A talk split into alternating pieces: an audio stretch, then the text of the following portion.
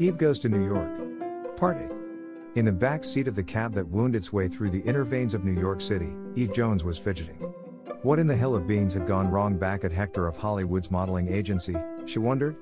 One minute she was high on life, a professional supermodel with pose coaching backstage, a fake ocean breeze through her hair, and a promising future in front of the camera. The next minute her sister was forking over 200 bucks of blood, sweat, and tears. Eve had always assumed that Glenn Sabine would ante up the cash for pretty much everything she did here. Think about it the hotel bills, taxi cabs, and three square meals for starters. Then there were the tiny indulgences like room service for breakfast that she had ordered with strawberries and cream, and the full body massage and cucumber cream facial from the Latin Hotel Masseur that she would have to cancel later. And obviously, without exception, the photos of the Miss Teenager contestants that Mr. Sabine had ordered. Hello. Himself.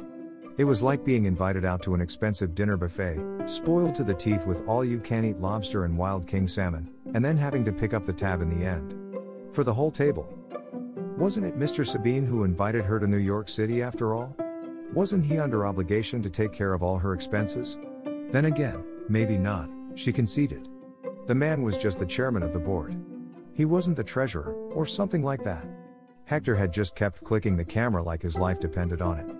For hours. There must have been hundreds, no, thousands, of photos in the end.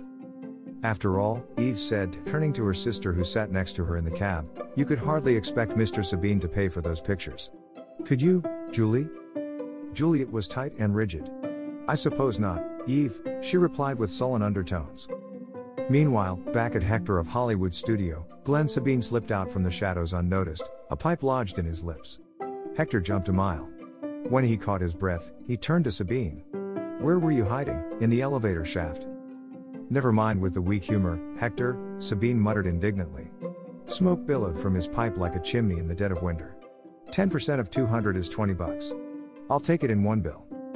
You'll take it, dear boy, Hector spat back, waving the check in his fingers, after I've cleared this check.